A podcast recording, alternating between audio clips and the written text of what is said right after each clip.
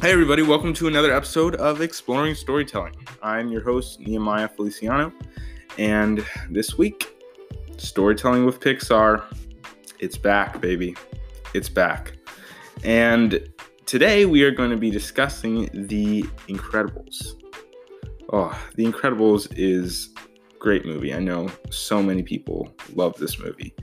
And um, I gotta say, top five Pixar at least for me, I think.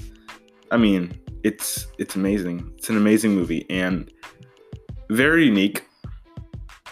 And today we are going to discuss that and break down. So, let's get into it. But before we get into that, real quick reminder, uh, you can send in voice messages to this podcast that I can listen to and respond to on the podcast. So if you want to interact with me and be heard in an episode, send in a voice message because um, I can and will respond to it. So um, yeah, let's jump into the let's jump into the Incredibles.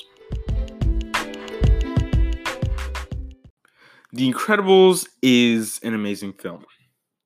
Not only a great animated film, but a great superhero film in its own right. Uh, certainly one of Pixar's finest films. Uh, the 60s aesthetic, the score by Michael Giacchino is just on point, as always. The film is visually interesting and very well written. Uh, Brad Bird's action scenes pop, and it, it has just a, a, a unique flair to it the dialogue is snappy and well written and quotable. It's amazing. I love The Incredibles. It's it feels like a more complex film than it actually is. It, it feels like something so special and so magnificent that when I when I watch it, I don't really think about how simple of a story it is. But watching it under critical eye and watching it, you know, obviously because I had to to to do this episode, I realized that the themes and the the story are really straightforward. Like one of Pixar's simplest stories. Um, obviously, the themes work phenomenally in the film, but essentially, the message of it is pay attention to what you have now rather than trying to relive the past. And basically this movie take away all the superhero stuff, take away all the uh, things that make it pop, the things that make it feel kind of flashy in a way. Take away that all, and it's a movie about a man having a midlife crisis. Just I just want you to think about that for a minute. And it's a it's a movie for, for kids. Pixar surprises me in, in in in ways I don't imagine because they make movies that don't sound like they're for kids. A man having a midlife crisis doesn't sound like a good premise for a kids movie at all.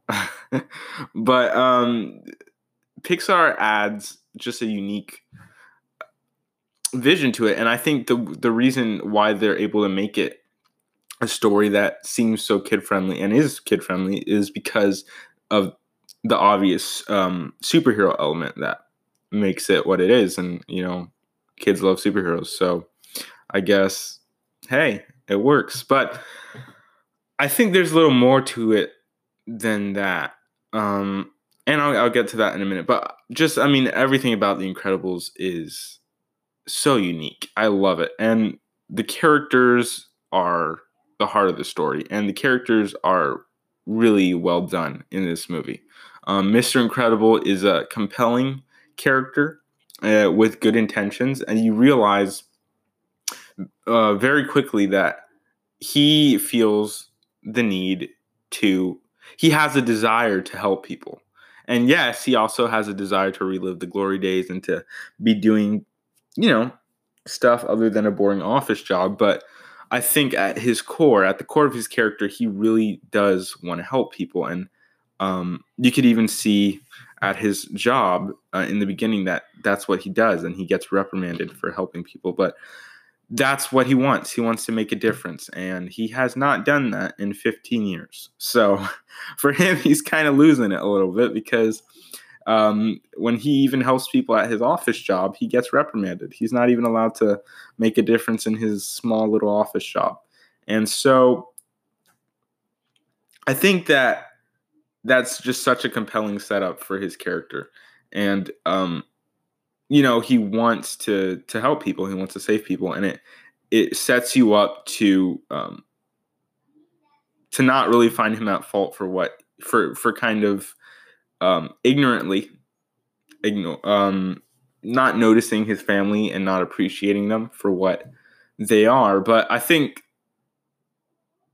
yeah, I just think that's a great great setup for for his character. Um, because it you understand why he feels the way he he's feeling, and you could understand how he's missing uh, how he's missing the importance of his family because for him his life got a whole lot less interesting and he's not really doing anything to make a difference um, even though he can he just he just doesn't he he won't be making a difference in the same way. And I think that's a really um, compelling compelling motivation for his character. And so obviously, I mean, Mr. Incredible is a great character, but also everyone else pops as a supporting character. I mean, from Elastigirl to Violet to Dash, even Jack Jack stands out because he's just a cute little baby. But um, yeah, the, the the characters are very very well thought out. Their motivations, their um, even from from like the kids, even though they're not as central to the story, their motivations are fairly straightforward. Dash wants to be able to play sports, but he can't because it would be unfair. Violet wants to have a normal life. She has anything but a normal life. I mean, Helen wants Bob to realize that his family is his life now rather than, you know, holding on to the past. Um, the motivations are all really well thought out and really well executed in this film. But I think what makes this movie special, what makes this movie amazing, what makes it so good is the way it utilizes the genre the way it makes the most of the genre, the superhero genre. It uses the genre to more efficiently communicate the theme and the story. Obviously, that's what any good movie should do. They should use the genre to communicate the story, but but the, the Incredibles does it in a way. I'll say this: The Incredibles does it with style. that that's the best way to put it. The Incredibles does it with style. I think that it only enhances the story. It, it makes it better. And you could have told this story potentially in another genre, but this is, I think, the best way to tell it. And uh, for for several number of reasons, and I'll say that the main reason is Bob's motivations, Mr. Incredible's motivations. In the superhero genre, his motivation for his desire to help people is distracting him from his family rather than something else. And so, what distracts him from his family isn't something that's necessarily self destructive or something that's necessarily dangerous to, um, well, it is dangerous. It does cause conflict, which is, um, it does cause conflict, but it's not necessarily super um, super he, he he's doing something good instead of that. He's not being distracted from his family because he's going astray. He's being distracted from his family because he actually has good intentions. And so I think this it enhances his motivation. It adds a lot more depth to him than if it was told in a different genre because because using the superhero genre to focus on um, him focusing he needs to focus on his family. He needs to make an impact on his kids on his wife. He needs to he needs to uh, help them grow, help them learn, um, especially for his kids as a father. That's his job. As a superhero, his job is to make a difference in the world. As a father and as a husband, his job is to make a difference within his family. And I think the contrast between those two uh, the genre, the way the genre u- is utilized to contrast between uh, his motivation and his his desire and his need is really well done. It is phenomenally done, and I think that that is what makes this movie so good because it leads into all the conflict between the family and all the conflict between him and the villain.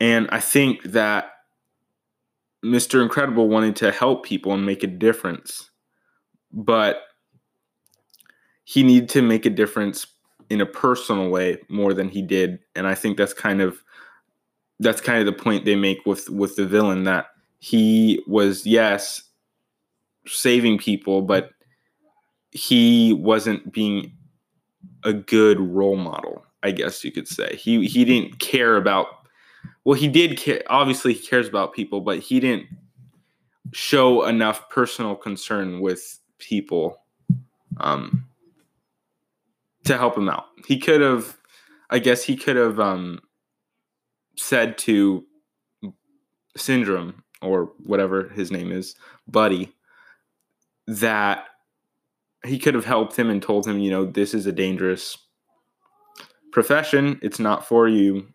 Your talents are best used somewhere else. Instead of kind of reprimanding him for trying to do what he did, make a difference. Um, and all he ever wanted to do when he was a kid was make a difference, just like Mr. Incredible, but he reprimanded him, um, which is obviously the same thing that Mr. Incredible gets. He gets reprimanded later on in the film constantly for trying to make a difference in the world. So I think that's that's an interesting dynamic and I think that the film utilizes that relationship, that theme very, very well within the story. And I think that's what makes it such a such a special film. I think that's what makes it such a interesting movie is that it uses the genre to elevate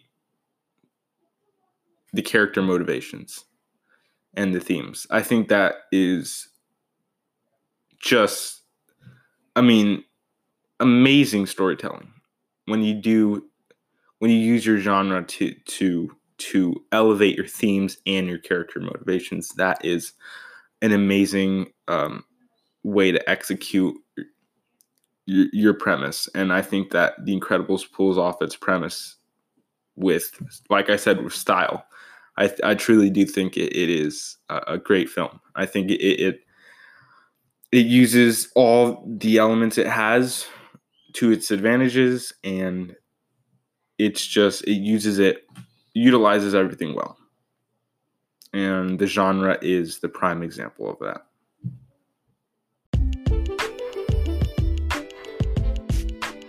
Hey, everybody, thank you so much for listening to this episode and for listening to Exploring Storytelling.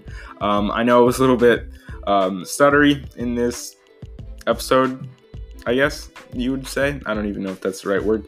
But um, I just love discussing Incredibles. I love discussing Pixar. So thank you so much for tuning in this week.